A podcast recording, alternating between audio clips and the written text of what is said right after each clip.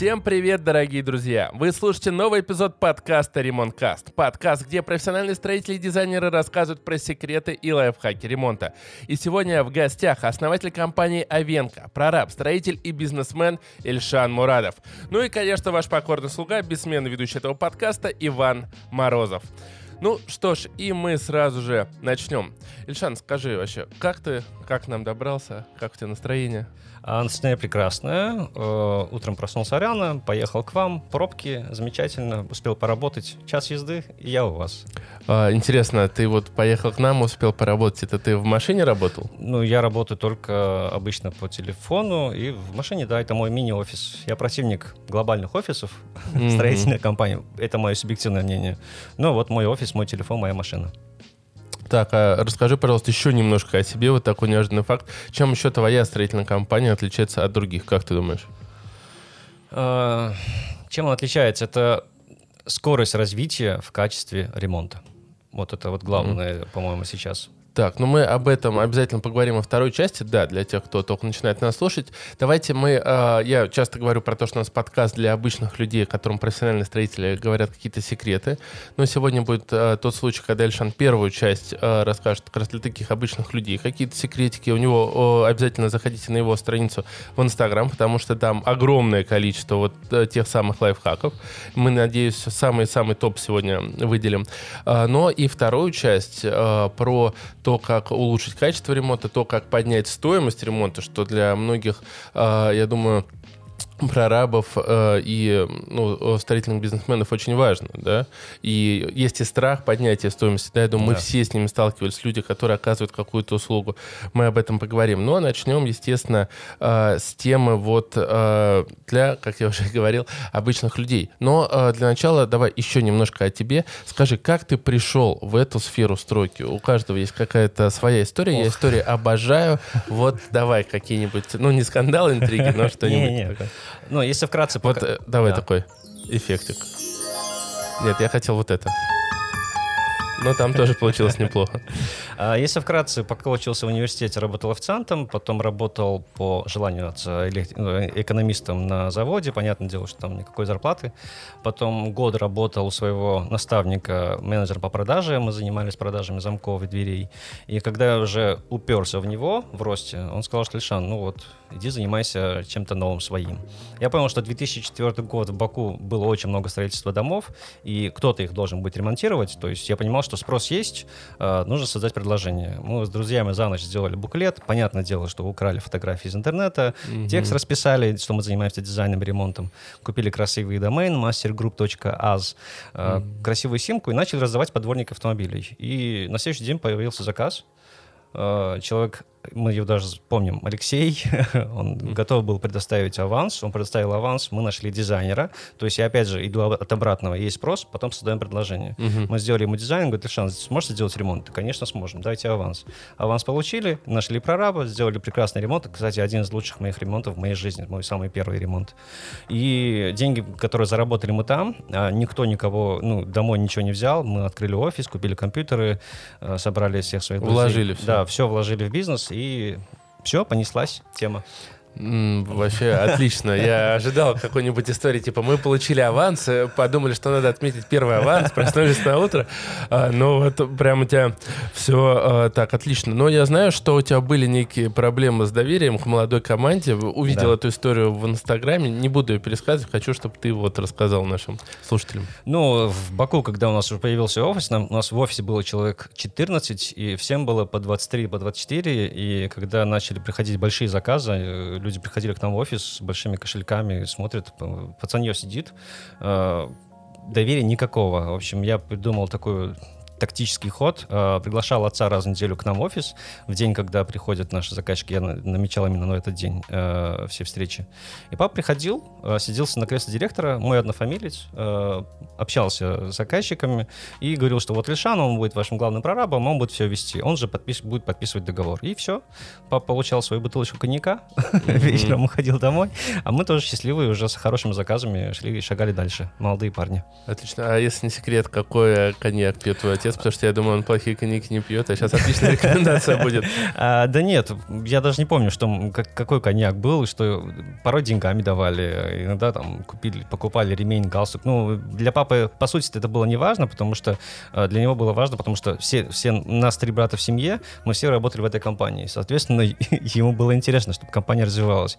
Потому что первые два года а, от начала компании мы дово, домой ни копейки не приносили. Все деньги mm-hmm. уходили в компанию. Поэтому а, иногда с папой были такие темы, что ругались, потому что три сына взрослые вроде пашут. А только коньяк. А, а, да, а, а денег в семью не носят. Но потом, когда мы уже выросли, все понеслась, слава богу. А, супер, вообще. Твоему отцу отдельный респект за трех сыновей. У меня я сам uh, третий сын, и у меня еще и сестра есть. Uh, вот ты скажи, давай уже все-таки перейдем к ремонту. У тебя, если полистать твои соцсети, ты, ох, очень интересно всегда рассказываешь, и у тебя много про такие особенности. Ну, да, вот я, мне проще привести пример э, декоративная плитка есть такая, она э, размером в 2 метра, может быть, длиной, да? То есть это целый кусок плитки, я правильно понимаю? А, ты про широкоформатную плитку? Да, широкоформатная. Там 3 метра. Да, 3 метра. И вот ты рассказываешь, что ее э, либо э, должны завести э, строители поднять, она в лифт не проходит, каждый этаж, либо ее альпинисты заносят. Потом ее еще нужно прикрепить, и ты потом говоришь, что а вот есть такое решение, как декоративная штукатурка. Да. Сейчас расскажи про нее, э, пожалуйста, поподробнее подробнее. И она практически э, такая же, как плитка, но при этом она, если плитка выходит в 16 тысяч э, метров за квадрат, что еще интересно, Ильшан делает упор на то, что нужно считать не только плитку, а ее подъем, подъем доставку да. и монтаж. А вот декоративная штукатурка, она, соответственно, в 3000 у нас за квадрат, и при этом практически разницы нет. Вот давай сначала чуть подробнее про декоративную штукатурку, а потом еще вот про такие случаи. Ну, во-первых, э, я не хочу красть хлеб у наших э, плиточников. Да. я всех уважаю, всех люблю. Естественно, понятное дело, что тактильно будет разница между самой плиткой и декоративной штукатуркой, но, по сути, там э, стены, где у нас, условно, в зале там, люди декорируют стену широкоформатной плиткой, если ее не касаться, то визуально то же самое можно сделать из декоративной штукатурки, а не широкоформатной плитки. Потому что это такая рискованная задача поднять, широкоформатку установить. Э, не каждый мастер это умеет э, их вот по пальцам пересчитать э, в Москве хороших плиточников, которые умеют широкоформат, с широкоформаткой работать, с хорошими инструментами. А что касается декоративки, из нее можно делать любой рисунок, любую текстуру, хоть под дерево, хоть под мрамор, хоть под гранит, хоть под любую плитку.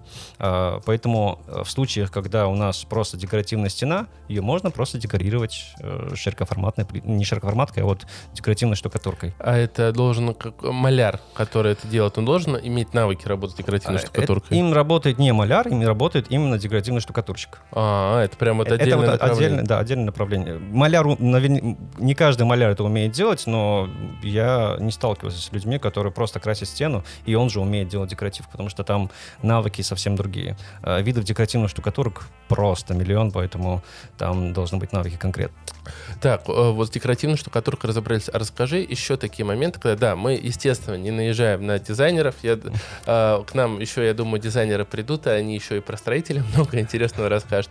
А вот э, расскажи еще такие случаи, когда э, какие-то дизайнерские решения идут в, скажем так, расхождение со здравым смыслом, что ли. И вот как этого избежать, когда э, вот каждый из нас, там, Тимофей э, Клименко приходил к нам, Марк, они, э, Годына, они все говорят, обязательно дизайн-проект. А как обычному человеку, который там в стройке не каждый день, э, разобраться, какие же решения из них вот э, вызывают вопросы, и потом на этапе будут проблемы. Так, декоративная штукатурка в целом разобрались, а вот расскажи, э, сразу же дело пометку, что мы уважаем всех наших друзей, дизайнеров, а не друзей тоже, но я думаю, они придут тоже расскажут про какие-то косяки строителей. Но вот случается так, что они в дизайн-проект э, закладывают какие-то вещи, которые со здравым смыслом немножко расходятся. И вот как обычному человеку их найти и к каким решениям дизайнеров стоит отнести, отнести с опаской, скажем так? Так, ну хорошо, я тоже с уважением большим отношусь к дизайнерам, к начинающим и уже к опытным. Главная проблема, начало всея, это замер. Если замер будет правильный, то погрешности в дальнейшем почти не будет, потому что после того, как мы, условно, сделаем гладкую штукатурку, то понеслась. 3 сантиметра здесь не срослось, 3 сантиметра там, электрик э, делает розетки относительно то, э, э, этой стены, сантехник относительно той стены, потом все это смешивается, происходит кошмар. А, как правильно делать замер? А, не лазерной рулеткой. А, первый вариант — это 3D-скан, скан, сканирует пространство, соответственно, мы видим всю кривизну стен, и дизайнер на этапе чертежа может понять, какая стена кривая, какой маяк, то есть какая толщина в штукатурке она будет закладывать. Самый правильный вариант — это периметральный ремонт. То есть заходит сперва строительная компания, делает периметральный ремонт, то есть из параллелепипеда делает прямоугольник, и уже относительно прямоугольника мы делаем замеры и в конечном итоге делаем правильный про- проект. Но э, не каждый заказчик и не, не каждый дизайнер готов э, э, ждать такой срок, пока мы делаем периметральный ремонт. Можно просто на этапе замера пригласить условно нас, э, мы привезем немного штукатурки, несколько маяков, мы поставим маяки по стенам, то есть из параллелепипеда на, маяк, на, на этапе маяков ну, делаем прямоугольник, по этим маякам дизайнер делает замеры, и у нее получается точные окончательные размеры, финальные. Я вообще считаю, что на этапе э, замеров на объект должен прийти э, человек, который, ну, два человека, которые будут ставить маяки. Это два часа времени максимум, mm-hmm. 2-3 часа. Человек э, с зубилом и молотком, который должен отбить э, вент-шахту, э, хотя бы отверстие, чтобы понять вообще на каком расстоянии вот эта вент-шахта, какое там пространство внутри есть. Вот. И только после этого делать замеры и начинать дизайн-проект. Соответственно, дизайн-проект должен делать не только дизайнер, в этом чате, ну, мы делаем как? Мы создаем чат, где дизайнер, прораб, который будет ремонтировать этот объект, кондиционерский обязательно, потому что э, дизайнер не может нарисовать план потолков без системы проточной вытяжной системы, ну, вот, это угу. невозможно. Ну, конечно. А, должен быть сантехник, который будет говорить, что э, уклон нормальный будет, ненормальный, те же самые строительные трапы, э, или на кухне, э, кухня, которая там остров, там нужно поставить какой-то смеситель, уклон будет или не будет от канализации. Должен быть электрик, который будет просчитывать количество трансформаторов, э, светильники и все остальное. То есть это все э, в комплексе. То есть э, дизайнер не может поставить светильник там, где проходит труба вентиляции и кондиционирования. Ну, это mm-hmm. не, неправильно. Mm-hmm. Поэтому, э, в моем понимании, э, дизайнер, да, он создает некую идею, но рисование всего остального, чертежи и все остальное делается в команде. Вот мы так подходим к дизайн-проекту. Дизайнеру мы э, не препятствуем никак, но когда она что-то создает, рисует, э, мы понимаем, что это технически получается неправильно, мы просто сообщаем ей об этом или ему. Э, плюс очень глобальные проблемы, э, которые мы сталкиваемся на объекте, что рисует дизайнер, это примыкание. Примыкание разнородных материалов. То есть у нас получается на стене мрамор, потом этот же мрамор без никаких профилей, без э, димферных швов переходит к покраске, эта же покраска переходит там МДФ-панели. У каждого из этих материалов есть, э, ну, у, у них у каждого э, уровень, э, э, как называется, ну, чтобы а, упругости... Коэффициент расширения. Да. Коэффициент расширения у каждого материала разный, соответственно, их примыкать, по сути, нельзя. Потом вот эти плитки, которые э, с текстурой э, дизайнер рисует там, в ванных помещениях, а у нас в ванных помещениях вся мебель, унитазы, кнопки к унитазам, умывальник, они все ровные. А примыкание, если этого унитаза э, к плитке, предположим, там, у которого текстура дерева, э, установили унитаз, там нужно делать герметик. Угу. Вот. Какой бы ты герметик ни делал, а, в неправ... сочетание ровной плоскости и неровной, герметик будет забивать эти швы, это будет некрасиво. Поэтому я всем дизайнерам советую, если у вас э, ванная комната и есть какая-то плоскость, которая примыкает к ней ровная, то обязательно нужно делать э, ровную плоскость, ровную плитку. Угу. Вот. А вот эм, э, эту тему поднимала планка бюро. А, и, и еще один да. момент угу. дизайнеров. Э, про, пожалуйста, пропишите себя в договоре. Если у вас использованы гипсовые э, карнизы, молдинги, натуральный паркет, обязательно на объекте должен, должна быть система увлажнения. Или хотя бы просто увлажнитель, потому что эти материалы требуют э, уровня влажности 40%. Э, если увлажнитель не стоит, то, например, зимой у нас в квартирах максимум 20% угу. влажности. Это полезно, 40% влажности как для здоровья человека, так и для этих материалов. Потому что они рассыхаются, и чтобы, как бы ты его ни монтировал, они будут рассыхаться. И это нормально. То mm-hmm. есть мы у себя в договоре прописали этот пункт. Да, это на самом деле очень интересно. А, вот расскажи еще, Планка Бюро поднимал такое, я у них задавал вопрос, почему такие проблемы с дверными проемами, с дверьми? Они еще подняли вопрос, что проблема с мебелью, что у нас, э, что у них на объект мебель иногда может погоду доставляться. Угу. Вот, а при том, что это российский производитель еще мебели. Угу. Вот а расскажи тоже какие-то такие моменты, каких, может быть, материалов избегать, и с какими проблемами часто сталкиваешься ты, и, может быть, вот к тебе пришел новый клиент, и ты говоришь, вот а, здесь лучше вот сделать, вот, например, э, с вопросом дверьми или еще с чем-то тут ты, я думаю, сам э, сориентируешься, э, как-то иначе. Ну, я, например, противник. Сейчас э, мода пошла на плинтуса скрытого монтажа, на теневые плинтуса. Да, весь Инстаграм завален этими да, теневыми... Я, я, я вообще практически отношусь ко всем вещам. Э, я противник. То есть, если там швабра, пылесос, даже если робот-пылесос, он будет касаться всего периметра, и через год у вас там будет прям полоска. Угу. Вот. Ну, это мое мнение. Плюс э, ни один еще производитель теневого плинтуса из плинтуса скрытого монтажа, и этот же производитель изготавливает э, двери скрытого монтажа, они еще не придумали сами примыкание этих двух материалов. Мы, mm-hmm. Нам самим на объекте приходится как-то... Импровизировать. Импровизировать, да, по- по-другому невозможно. Я их не понимаю. Ты производишь и двери скрытого монтажа, и плинтус скрытого монтажа, так придумай примыкание. Не, пока, mm-hmm. этого нету. Вот, это, с этим, например, вечная беда. А что касается мебельщиков, да, ну, у нас э, в договоре прописано, что мы делаем 190-180 рабочих дней сам э, ремонт, но потом после нас заходят мебельщики, ну, извините, мы ушли, потому что они там месяцами может, могут работать, mm-hmm. э, всегда у них какая-то есть рекламация, плюс перед тем, как уйти и сдать объект мебельщика, мы актируем этот процесс, что мы все сдали, нет ни одной царапины, ни одной скола, мы ушли. И не бывает такого, что после мебельщика все ровно. Такого не бывает. Интересно. А, скажем так, как часто бывает такое, что я просто, вот как раз тоже у друзей была такая ситуация, что пришли ставить двери и, ну, э, нарушили ремонт, который был. Там была царапина на стене, еще что-то. Да. А, как часто таким сталкиваетесь вы? И есть ли у вас какая-то скидка на, вот, например, перекраску стены? Или вы говорите, что все, ребят, извините, как бы мы с этого объекта ушли навсегда? Вообще сейчас практикуем историю того, что последний слой краски мы красим после мебельщиков. Мы mm-hmm. укрываем мебель, mm-hmm. потом красим. Потому что понятное дело, что всегда будут какие-то царапины. А что касается вот дверники, приехали, условно, установили, сделали какой-то, есть какая-то царапина, нужно шпатлевать и красить всю плоскость, мы понимаем, что Человек не хотел этого сделать, э, так получилось. Э, мы входим в ситуацию, если адекватный заказчик, адекватный дизайнер, ну как бы ничего, мы день-два поработаем, зато репутацию будем держать. Если э, заказчик, заказчик проблемный. Проблемный, ну, естественно, доп. работа. Вот плюс. Мы же сделали mm-hmm. объект, вы сда- мы сдали, все принято было, а теперь царапины. Да я в целом абсолютно согласен. И мне кажется, это лишний раз доказывает, что надо быть всегда в первую очередь человеком, и тогда да. к тебе тоже будут относиться по-людски.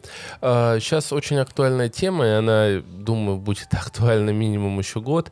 Это по поводу импортозамещения. А, вот скажи, ты с чем столкнулся, что именно понравилось, какие-то российские аналоги, которые здорово заменили что-то, с чем вы работали до этого, а чего не хватает? А, все есть. Нет такого, Вообще что на объекте все, да. ничего не хватает. Есть всегда аналоги. Я как я управляю этим бизнесом, поэтому я не лезу вот эти мелкие детали, что есть, чего нету, начиная с электрики, АББ, Конкорд, да вроде все провода есть, трубы все есть, есть Рихау и Теса, да, э, чуть-чуть подорожало. Ну, извините, все подорожало. Так что дефицита какого-то материала, по сути, мы у себя на объекте, на объектах не чувствуем. И сравнивать одно с другим, но мы всегда за то, чтобы не покупать самое дорогое, лишь бы купить дорогое, а правильное соотношение цены и качества. Поэтому таких вопросов, что чего-то не хватает, что-то очень долго ждать, такого нет. Если ждать, только чистовой материал. Те же самые унитазы, люстры, диваны, которые заказываются в Европе, ну да, тут э, отдельная тема. Но по черновым материалам все есть, никакого дефицита у нас нет. Угу. Ну и давай, пока мы не перешли к э, таким более профессиональным вопросам, расскажи также для обычных людей. Вот ты э, также в Инстаграме такой у тебя случай был, когда сделали ванну, точнее нет, сделали ванную комнату. Ванна там такая декоративная. Тимофей Клименко, кстати, рассказал, что откажитесь от этих декоративных э, ванн, они типа в кино очень здорово смотрятся, а на практике ты в ней полежал два раза, тебя там еще повыливало все по да. краям. Но, короче, ванна это не заходила, и я так понял, вы разнесли дверной проем, ну, наверное, демонтировали, правильно сказать, но э, вот, кажется, так, э, обычным людям Вот, э, к чему стоит приготовиться, какие моменты прям обратить внимание, чтобы вот э, вы, вы-то профессионалы э, оказались в такой ситуации. А им... Очень много технических моментов, которые сразу не передать. Условно, да, если у вас э, дизайнер рисует проем... Извините, я перебью. Да. Тогда, может, какая-то методичка есть, а, там а, пособие по вот таким опасным моментам? Э, этих моментов так много, что да. это методичка. И много, и они настолько разносортные, что все расписать будет... Например, э, дверной проем дизайнер нарисовал условно 60, чтобы туда пролезала стиральная машина. Угу. Ну, потому что она должна выходить, заходить, эта стиральная машина, если что. А они 62. Ага. Что делать? Вот. То есть у нас вот э, на Зеленоградской была история, вот, нам пришлось увеличить проем на 3 сантиметра. А как вы его расточили? А, да нет, сняли коробку, Ох. сделали заново. Ну, а, а, а это быть? не увеличили, это вы сделали а, заново, действительно. Да, да. В Сити-парке нам привезли широкоформатную плитку, э, был узкий коридор и поворот в санузел, в ванную комнату, плитка не пролезала. То есть ремонт готов, нам нужно, стены ошпатлеваны, нужно было плитку занести в ванную комнату. Не получилось. Пришлось сломать дверной проем, а, чтобы на повороте ее занести. Ну, таких ситуаций бывает очень много. То же, та же самая ванная. А, нам приходилось ее в одной из объектов на Филиппарке заносить ее вертикально, а, потому что по-другому никак не получалось, потому что коридор узкий. Вот, поэтому мы ее вертикально и заносили в ванную комнату. Так как вертикально высота уже не позволяет дверного проема, нам пришлось этот дверной проем тоже ломать. Таких мелких историй всегда э, много, почти на каждом так, объекте. А я еще видел, ты говоришь, то, что когда вертикально заносите ванну, у вас грузчики должны быть сильные, но худые. Да-да-да, потому что дверной проем тоже узкий. Вот, и я сразу запереживал, что если вдруг меня из Техносонуса уволят, а, Крышана не возьмут грузчиком. А, то есть э, я понял, что очень много таких краеугольных камней. Э, то есть перед каждым этапом, так, ну, надо же это как-то избежать. То есть, Поэтому э, э, мы говорим, что дизайн-проект делает не только... То есть дизайнер придумывает идею, картину, технические моменты оставьте нам. Угу. Мы же не лезем в красоту, какого цвета э, там, будет стена. Любую не проблема. А как подготовить стену, э, стену для этой покраски, дверной проем, какой ширины, чтобы все влазило. Поэтому мы за то, чтобы даже, когда на этапе э, э, финального дизайн-проекта, нам обязательно нужна комплектация, потому что стиральная машина может быть 45, может быть 60, может быть 70. Э, также, также и холодильник. А у нас входная дверь другая. Что холодильник вносить через балкон, тоже вопрос. Стоит а ли что, этого... бывает такое, что и через балкон носит? Ну, через окно. Угу. Альпинисты, угу. диваны, так, носили несколько раз. На Мирекс-парке мы носили диван, 32 э, этаж, с помощью альпинистов. А, а как по-другому? Да я... А мне просто вот технически интересно, они вот эти страховки на самый верхний этаж прикрепляют, то есть да. там какие-то краны, они от них тянут. Да, да. Ну, лебедки, ё. краны, да. Ну, в общем, таких историй очень много, и каждый в своем... Э, понимаешь, э, в ремонте э, взять самую простую квартиру, около тысячи наименований материалов, около 40 человек плюс-минус, ну, в нашем ремонте, uh-huh. участвуют в самом процессе, и этих человеческих факторов, которые могут привести к какому-то косяку, косяку, э, их не избежать. Но это невозможно. Вот. Поэтому косяки на объекте, ошибки мелкие такие вот недопонимания бывают всегда. И даже когда мы делаем проект, там, дизайнер, прораб, там, все электрики, сантехники, главный прораб, все там, э, обсуждаем все детали, в моменте ремонта появляется какая-то вот э, не, ну, какая-то вещь, которую мы упустили. Такое бывает. Это люди. Они могут ошибиться. Да, но это здорово тоже это понимать, принимать и закладывать, да. я бы сказал. Потому что некоторые говорят, нет, все идеально. На самом деле, все, что мы понимаем, что нигде ничего идеально, ну, может быть в принципе. Вот э, у меня такой вопрос. Ты 16 лет в ремонте, так? А, ух ты. 20. Даже 20. Вот мне да. просто интересно, э, как человек, который столько пора был уже в ремонте, ощутил его прям, пропустил через себя, скажи, вот как он, на твой взгляд, поменялся? Если там, предположим, ты можешь сказать, что 20 лет назад э, э, электрика там была на базовом уровне, но за ней хотя бы следили. Э, грубо говоря, что 20 лет назад был ремонт, это электрика, у нас водопровод, остальное как-то там разберемся, то сейчас он вот то, то как ты рассказываешь, насколько он комплексный. Вот скажи, э, что тебе особенно нравится, в каких моментах делают интересные, правильные акценты? Ну и вообще вот про эту динамику ремонта расскажи, интересно. Ну, во-первых, э, я в Москву переехал в 2010 году. Э, до этого много-много лет занимался ремонтом в Баку. И когда я приехал в Москву, я понял, что насколько примитивный ремонт в России. Имеется в виду... Да, ты хочешь сказать, в Баку на уровень выше? На уровень выше, как минимум, малярка. Угу. Малярка даже сейчас там на уровне мыши. А, во-вторых, а, формы гипсокартона потолка, молдинги, карнизы, злато, э, э, очень много лепнины на стенах, на полу паркет художественный. Подожди, в Москве много лепнины? Нет, в Баку, в Баку, Баку да, да. да. И когда угу. я приехал в Москву, ровные стены, ровный потолок, ровный пол. Что тут делать-то вообще, по сути? Хм. Ну, как бы э, уровень ремонта именно что э, не в качестве, а в объеме работ. Очень, в деталях. Да, в деталях, очень простой. А что касается уровня малярки, например, там, Дагестан, Азербайджан, вот эти страны, они там уровень минимум Q4, да, если не Q7, я не знаю уже. Вот, поэтому очень много маляров в свое время я возил оттуда. Mm-hmm. Люди, которые делают своими, умеют своими руками делать прям идеальные стены.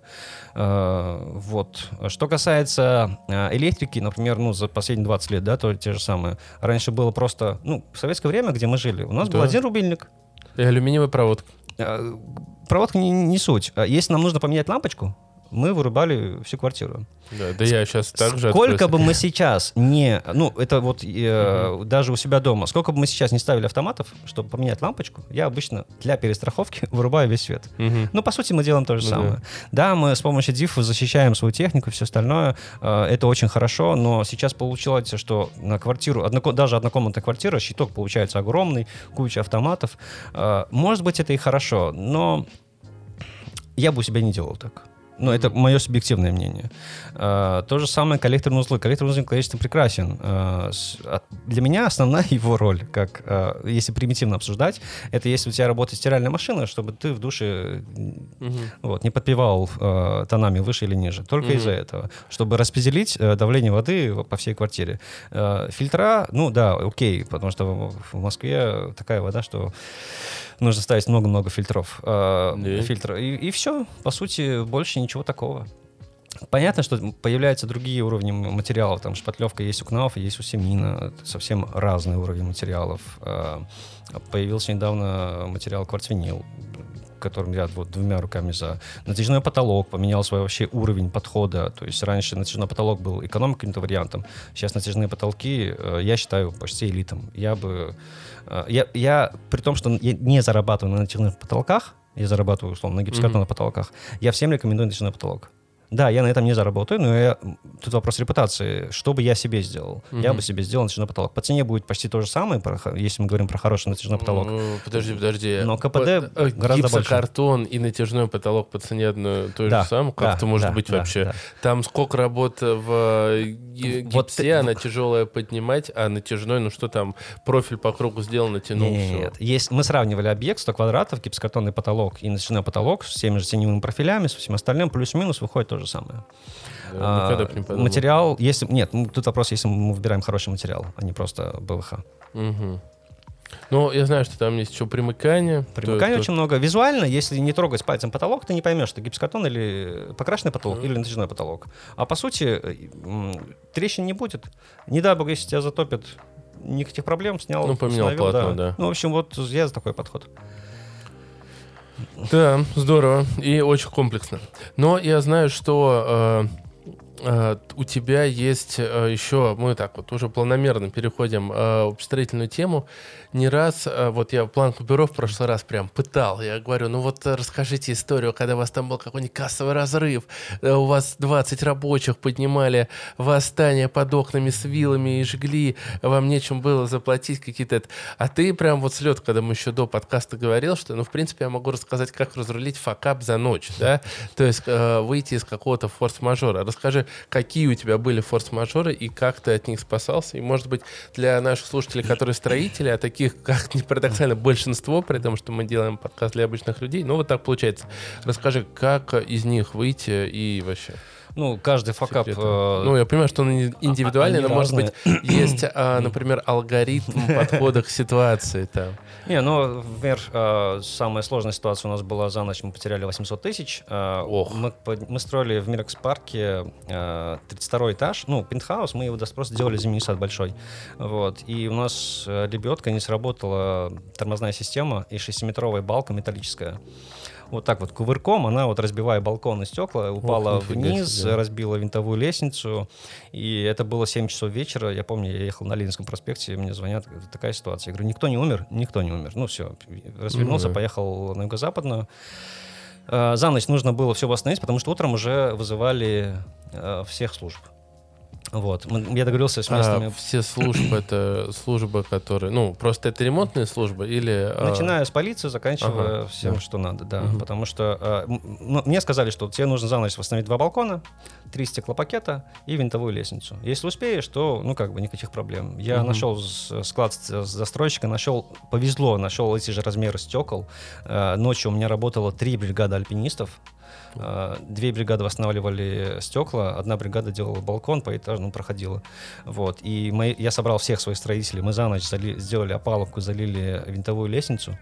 А, к утру понятно, что она не высохла, мы пушками все это сушили, мы положили плитку. То есть, когда уже к 10 утра приходила уже комиссия от управляющей компании, смотрят, все в порядке, заказчики довольны, ну, как бы жильцы, угу. никаких жалоб, все окей.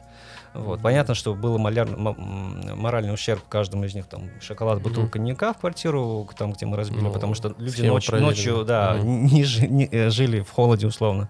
Вот так вот выходила ситуация. А самая большая, это я через посредника брал госзаказ, мы на ВДНХ делали VIP-зону. Э, за три месяца мы сделали 1200 квадратов, э, но при этом получилось, что мне... Еще раз, за три месяца 1200 квадратов? Да, да. да. Это что вы там делали? Вип просто что можно сделать 1200 э, квадратов за три месяца? Не а, мы, мы шли... Занавески повесить? Да не, мы с мебелировкой, потому что у нас ага. был срок, там должен был прийти глава государства. Не, потому что это очень много, мне кажется. Да, это должен был прийти глава государства, и э, нас вот, когда мы уже доделывали, нас ФСО mm. прям выгоняло из помещения, что все-все-все, уходим. Да, и нам, так как там был посредник, мне не заплатили, не доплатили 7 миллионов, Mm-hmm. Да, и не было такой двери, чтобы постучаться и забрать свои деньги. Mm-hmm. Вот. И, а мне ребятам за материал платить. В общем, я продал все, что возможно было продать. Машину, запасные диски, компьютер свой, все-все-все. Mm-hmm. И я, э, ну, немногие об этом знают, я э, в тот год полгода жил, условно, на складе. У нас был долгострой, бетон. Угу. Я жил там, потому что даже снимать квартиру не было денег. А, мне мои а, два моих друга таджика, с которыми, ну, мастера мои, которые давно жили, а, давно работали, я жил с ними, они мне сделали линолеум на, на, на пол, было, был общий душ, общий унитаз. Ну, в общем, вот они что-то готовили, я ел, потому что денег вообще не было. Вот. Mm-hmm. И вот полгода я там жил, вел Инстаграм, я знал, что выпутаюсь.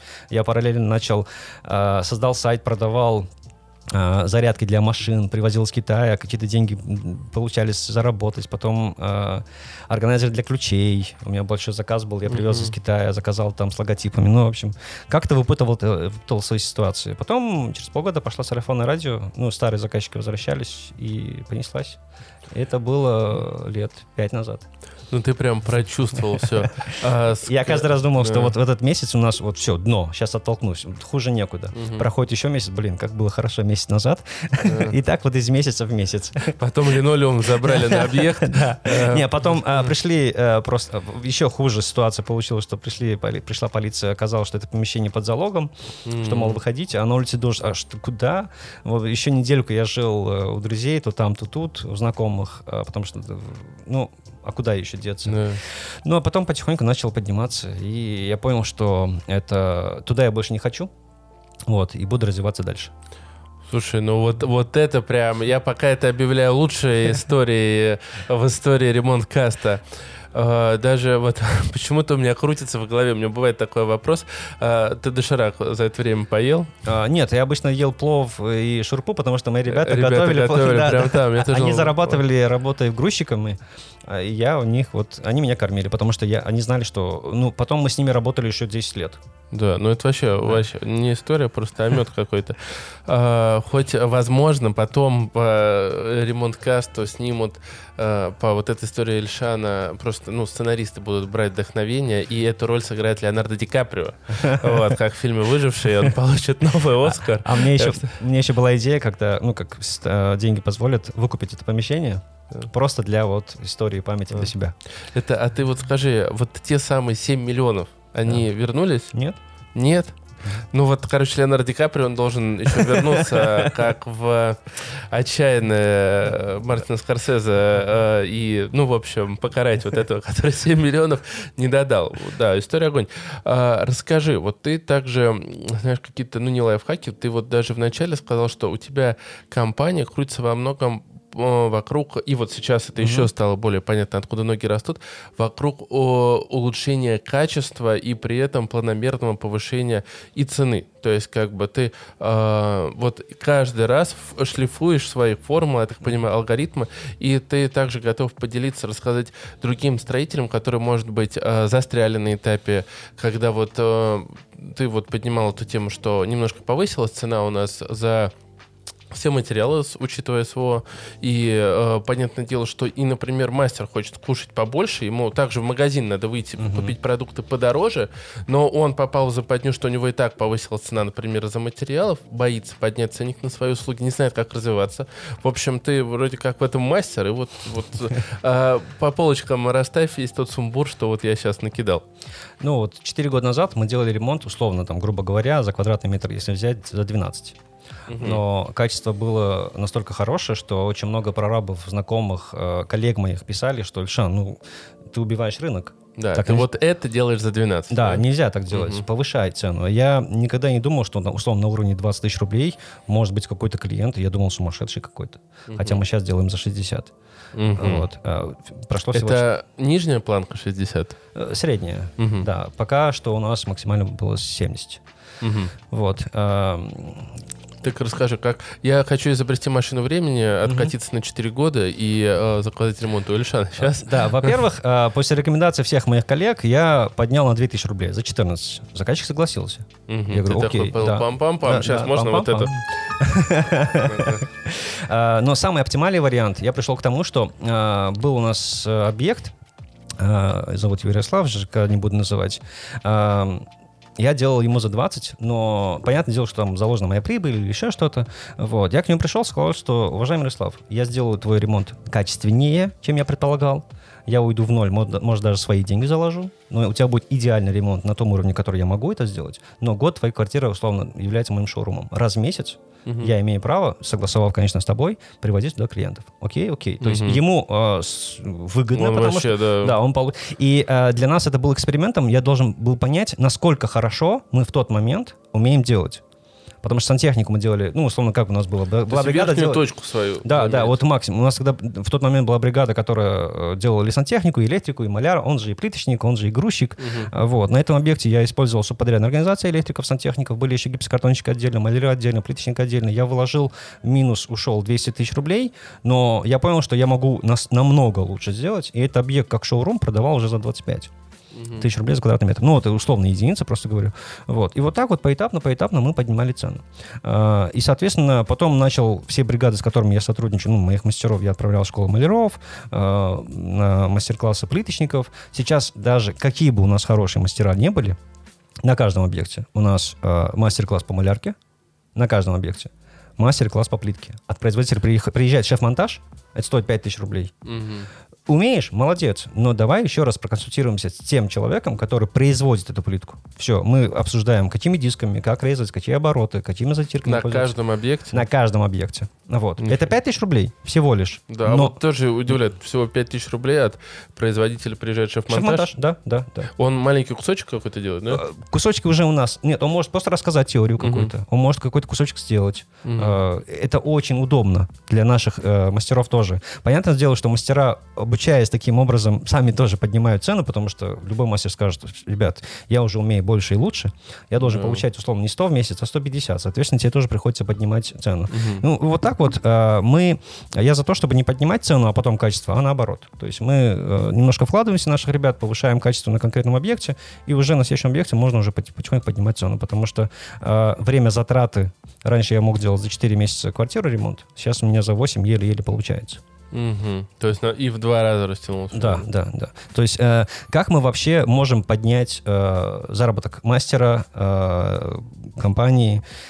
Два варианта. Или мы поднимаем цену, или мы увелич... уменьшаем сроки ремонта чтобы в единицу времени заработать э, больше ну, денег. Больше, да. Да. Э, мы применяем и тот, и другой вариант.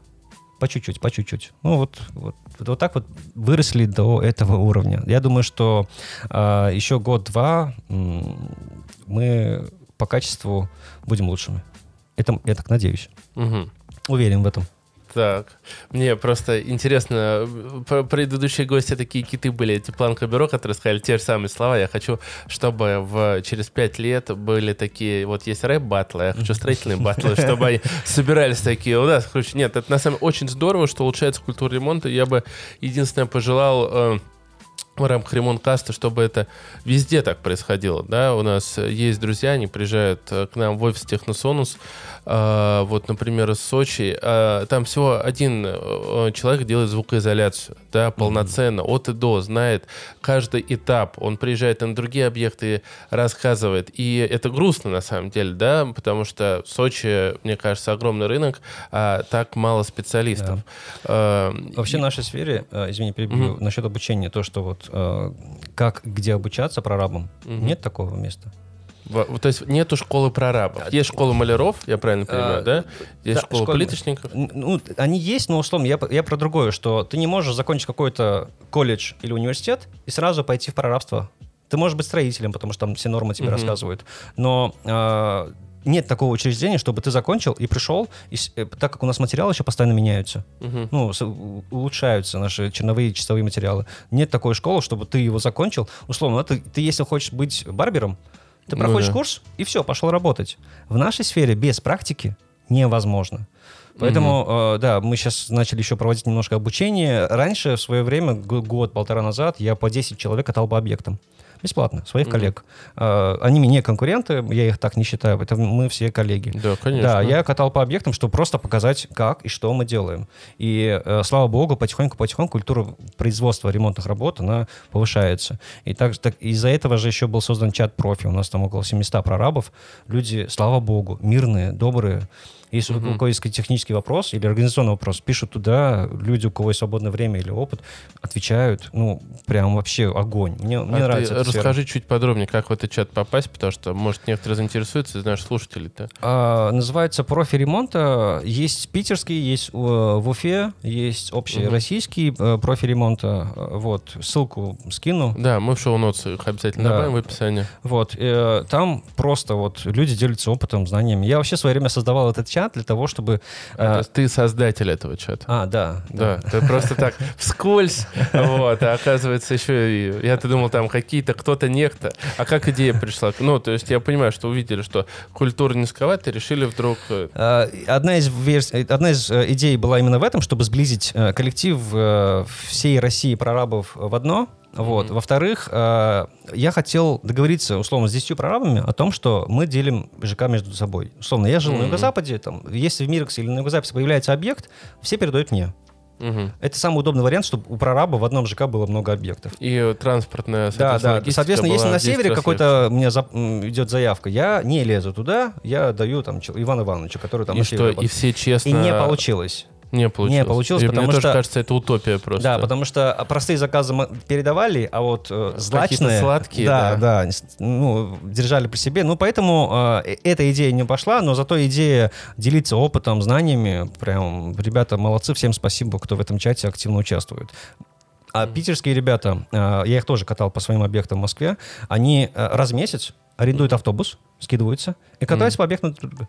Mm, Просто молодцы. Офига. И в Уфе сделали Офигеть ребята также. Вообще. Да, ребята скидываются, занимают автобус, ну, копейки стоят. И э, я как прораб, обуча... катаясь по объектам других, э, мне больше негде черпать информацию. Я получаю больше информации, чем где бы то ни было. То есть это не теория, это практика. Поэтому я в рамках даже своего обучения, это не просто теория, я беру людей, катаю по объектам. Угу. Это, слушайте, я, если честно, о таком даже не слышал, при том, что я просто подписан на кучу строителей, сами понимаете, там работа обязывает, да, но э, я, если честно, еще все, я думаю, смотрели фильм, фильм Евротур, и там есть вот эти вот а, знаменитые английские автобусы с фанатами, мне кажется, они такие выбегают, такие, на объект! Я представляю, что заказчик приехал в это время здесь, 20 каких-нибудь топов еще вышли такие, нифига себе.